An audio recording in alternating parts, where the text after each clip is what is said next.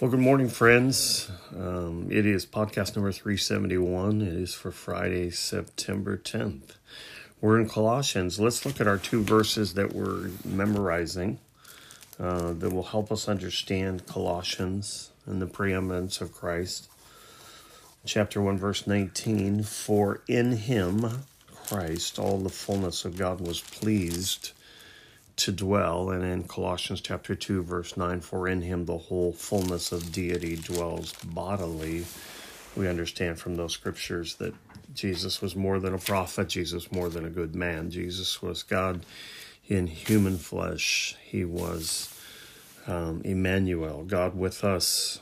Remember, there was predicted at his birth, was prophesied at his birth, that he would come and he would be with us. And the scripture says, You shall call his name Jesus, for he shall save um, this world from their sins. John 129 also, Behold the Lamb of God who takes away the sins of the world. Um, so we have multiple witnesses to the fact of who Jesus is. Now, in Colossians, we see um, Paul encouraging uh, a church he's never met because of his friend Epaphras, who was the one who created the church or founded the church. Um, after Epaphras spent his time in Ephesus, gave his heart to the Lord, began to become a mighty servant of the Lord, and Paul uh, gives back to Colossians this beautiful letter and that we're studying. We have the the time to do this. We're, there's only four chapters, but we'll probably be in this for at least a month. There's so there's a lot of a lot of stuff here. In fact, we're on verse six of chapter one, and uh, I think we're I don't know five lessons into this. So I hope it's okay that we're we're slow playing it. We're taking our time and we're enjoying it. I hope. Um, if you were to give a gift to the world, what would you give? If you were get to give a gift to the world, what would you give? John three sixteen says, um, "For God so loved the world that He gave." For God so loved the world that He gave. The greatest gift ever given was the life of His Son Jesus Christ. Romans eight thirty two said, "God spared not His own Son, but gave Him up for you and for me." In chapter chapter one and verse six, it says um, it's a continuation. Remember, which has come to you the truth of the gospel, as indeed in the whole world it is bearing fruit and increasing, as it also does among you since the day you heard it and understood the, the grace of God in truth. Can I just tell you as I read that, I'm reminded that we here in the West, if you're in the West, the Western part of the world, are not the only ones who have the gospel. Um, I read the other day uh, from a missionary that, that there are over 200,000 Christians, they believe, in Afghanistan. In Afghanistan. And was watching um, a, a, uh, a Christian television show the other day, and and obviously the people were anonymous. They were talking, their faces and voices were garbled because they were in Iraq. And they're saying that at this point in time, missionaries, uh, societies say that Iraq is the fastest growing Christian church in the world, although it's all underground. So we pray for uh, the message to go out. And what Paul is saying is the message is going out and it's bearing fruit in the whole world, meaning at that time, the whole uh, then known world. And how did that happen? Normally, we would say, well, people are sent, and that's all Romans chapter 10. That's true. But how were they sent? They were sent because of really because of persecution, because of difficult times. And I believe we're facing some of the most difficult times in probably our lifetime. Will it get better? Will it get worse? I I just know it will be part of the plan of God. But the whole plan, the whole purpose is for there to be fruit. Uh, fruit in your own life and then fruit through your life. Paul said that the gospel is bearing fruit in all the world. The word of God is the only seed that can be planted anywhere in the world and bear fruit. I love that. Look at Colossians chapter 1 and verse 23. Colossians chapter 1 and verse 23 says, If indeed you continue in the faith, stable and steadfast, not shifting from the hope of the gospel that you heard, which has been proclaimed in all creation under heaven, and of which I, Paul, became a minister. Now we have general revelation, which is from Psalm 19. It says, The whole earth, right, declares the glory of the Lord. I mean, you look around at the beauty of the Lord there's so there's general revelation that goes out that there is a God. Then there's specific revelation. He sent his son, Jesus Christ. Wrapped him in human flesh, John 1.14. And sent him to the world, the greatest gift of all. And so the message is to go out to all creation. It's not to go to just you and to me. Look at verse 28 says, Him, Christ, we proclaim, warning everyone and teaching everyone with all wisdom, that we may present everyone mature in Christ. That we may present everyone mature in Christ. We have our part. We're to, we're to give um, witness to the fact of what Jesus Christ has done in our lives. Turn to Romans chapter 10. Romans chapter 10, verses 13 through 17. For everyone who calls on the name of the Lord will be saved. How then will they call on him in whom they have not believed? And how are they to believe in him of whom they've never heard? And how are they to hear without someone preaching? How's that supposed to happen? And how are they to preach unless they are sent? As it is written, How beautiful are the feet of those who preach the good news. Who preach the good news. How are they supposed to know? How are we supposed to go? The Holy Spirit sends us. The Holy Spirit sent Epaphras, drew him to Ephesus. He heard the message. He stayed and he was discipled. And then he was sent back. He went back to his own and he presented the gospel to them false teachers that Paul is dealing with do not go and spread a gospel. They go into a group, they invade a group, and then they try to tear apart that group. That's what false teachers do. That's not what believers do. Believers go and they spread the good news of the gospel to bring about maturity, but false teachers tear it apart.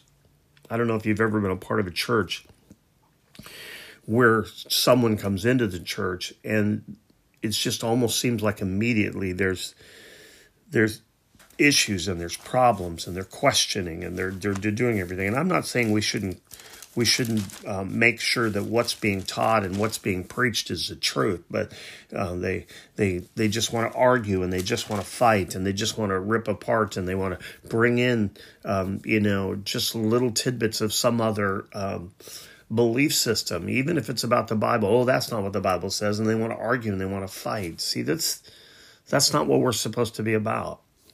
Should we ask questions? Absolutely. But should we ask questions with the idea that we want to learn truth and not just to have everybody get our opinion? See, false teachers are there to destroy. John 10:10 10, 10 says the thief comes to kill, steal and destroy, but I've come that you might have life and have it more abundantly. Turn to John chapter 3. John chapter 3 and let's begin with verse 14. John 3:14. And as Moses lifted up the servant in the wilderness, so must the Son of Man be lifted up, that whoever believes in him may have eternal life. Whoever. For God so loved the world that he gave his own Son, his only Son, that whoever believes in him should not perish, but have eternal life. For God did not send his Son into the world to condemn the world, but in order that the world might be saved through him. Whoever believes in him is not condemned, but whoever does not believe is condemned already because he has not believed in the name of the only Son of God. There is salvation in no other name. And so it is our job to proclaim that. It is our job to get out there and to share with people what is happening. As we as we look at the Colossae church, let's look at uh, just a few things about them that Paul tells us about. Turn to Colossians chapter one. Colossians chapter 1. Look at verse 4. Paul says, Since we heard of your faith, he's talking to the Colossian church, in Christ Jesus, and of the love that you have for all the saints. They believed in Jesus Christ, so they were founded on, on the truth of the gospel, and because of their faith in Jesus Christ, then they loved the other saints. See, belief is incredibly important. So he he he, he uh, talks to them and says, uh, "We've heard of your faith, and we've heard of your love." In in uh, Hebrews chapter eleven, verse six, it says, "And without faith, it's impossible to please God. For whoever would draw near to God must believe that He exists, and that He rewards those who seek Him." So it's it's a faith issue and then it's a love issue. It's a faith issue and then it's a love issue. Our faith drives us, encourages us, pr- promotes in us this desire to love others. But it must be faith first. It's impossible to hear and not believe, even though the Word of God has the power to generate faith in those who hear. Millions of people, it is possible, excuse me, to hear and not to believe. We see this all the time. The Bible says in John chapter 1, he came into his own and his own received him not. Right? Millions of people have heard the good news of salvation and yet not believed. But to those who believe in Jesus Christ, he gives us the ability to, to uh, be the sons of God not no longer enemies of God, no longer uh, slaves to sin, but we be, we become the the um, sons and the daughters of God through belief. It, there was a time years and years ago that it said it, it was said of the West, it was said of us that uh, the average person heard the gospel seven, seven and a half times before they responded.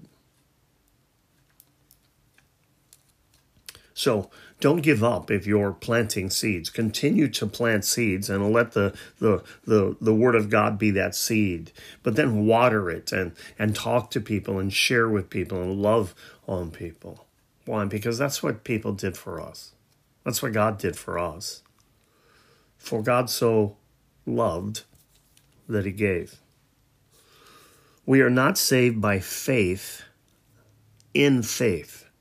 There's this whole movement out there that talks about faith, faith, faith, and I believe in faith, but it is the object of your faith, not your faith, that is the key. It is the object of your faith, not faith, that's the key.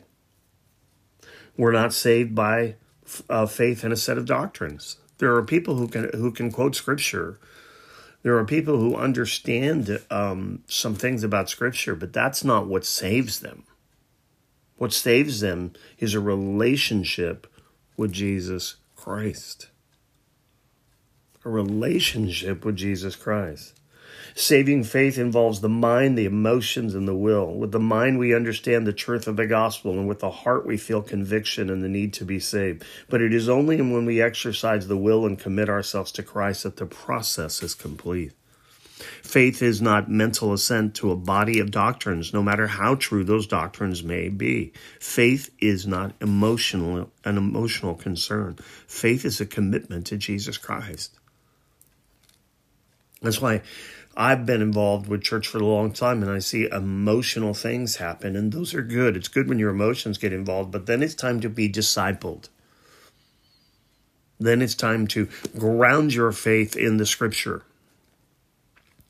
You have a an, a, a, an emotional time, and people do get emotional when God touches their life and He begins to lift the burdens, and they begin to realize that what they were looking for, they have finally found. But from that point, it is your job and my job to disciple people, to get them into the Word of God. You'll not make it without it. You'll have an emotional experience that will wear off when the difficulties of life come because you have nothing to stand upon. Because everyone who was there, uh, maybe when you had that emotional experience, is gone. And the pastor who prayed for you, he's gone, you know, because you you can't be with him 24 7. And you go, well, well, I don't know what to do. Well, that's because you're not in the Word of God. And if you're not in the Word of God to a certain extent, it certain extent, it may be because we have not um, challenged you to get into the Word of God or taught you how to do that. Saving grace is, grace is grounded in the gospel. Look at verse 23 again. Uh, we, we looked at it early. If indeed you continue in the faith, stable and steadfast, not shifting from the hope of the gospel that you heard, which has been proclaimed in all creation under heaven, and of which I, Paul, became a minister. I, Paul, became a minister because of that gospel, that same gospel that you have. And I want to talk to you and teach you, and I want to proclaim it to you, and I want you to grow. Look at verse 28 verse 28. Him we proclaim, warning everyone and teaching everyone with all wisdom that we may present everyone mature in Christ. Not to present a convert, but we present a disciple. The Bible says, go into all the world, Matthew chapter 28, and and make disciples, right? We proclaim the gospel. We teach them to obey everything um, that that I have taught you. That's what Matthew 28 verses 19 and 20 say. That's the Great Commission. We're to make disciples. And how do we do that? We ground them in the gospel. It is the word of God that gives us assurance as we grow in our in the Lord, our faith becomes steadfast. Look at uh, Colossians chapter 2, a couple of scriptures in Colossians chapter 2. First of all, verse 5. For though I am absent in body, yet I am with you in, in spirit, rejoicing to see your good order and the firmness of your faith in Christ. Paul says, I'm not even with you, but I'm excited to hear from you of all the things that are going on in your life. I'm excited to hear from Epaphras that you love God and you love the saints. Look at verse 7. We need to be rooted and built up in Christ and established in the faith, just as you were taught, abounding in thanksgiving. He says, Listen, Epaphras taught you these things, and you need to continue to grow in them. You need to continue to walk in them. The false teachers who had come to Colossae tried to undermine the saints' faith in Christ and the Word. This same kind of undermining goes on today. Any religious teaching that dethrones Jesus Christ or that makes salvation other than an experience of God's grace through faith is either confused or anti Christian, and both are of the enemy. Both are of the enemy. the false teachers had heard, just like Paul had heard, that the Colossian church was growing. And whenever there's growth and whenever there's good things, trust me, the enemy will come in and try to sift it and try to destroy it. You become a target of the enemy when you become a Christian. If you're in a Bible believing church, your pastor will be attacked the enemy will try to destroy, and he will do that many times, um, masquerading as an angel of light. He'll come in as someone who, oh, this is so good, and this is somebody we really need in our work, and many times it, it will reveal itself to be someone who's from the enemy, who's there to destroy. It won't look like the enemy but there will be destruction from words and there will be hurt and pain and disunity. And I've seen churches ripped apart by just one or two people who've come in and then they're gone. They do their damage and they're on to somewhere else. The enemy uses this disunity and the enemy uses someone to destroy what God is doing. And Paul says, don't let that happen. Stay grounded because it's our desire to present you mature before the Lord. And how do we do that? We disciple.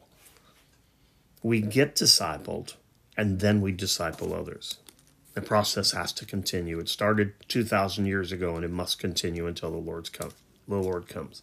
Let me pray for us in Numbers chapter 6, verse 24. The Lord bless you and keep you. The Lord make his face shine upon you and be gracious to you. The Lord lift up his countenance upon you and give you peace. God bless you. Till we talk again.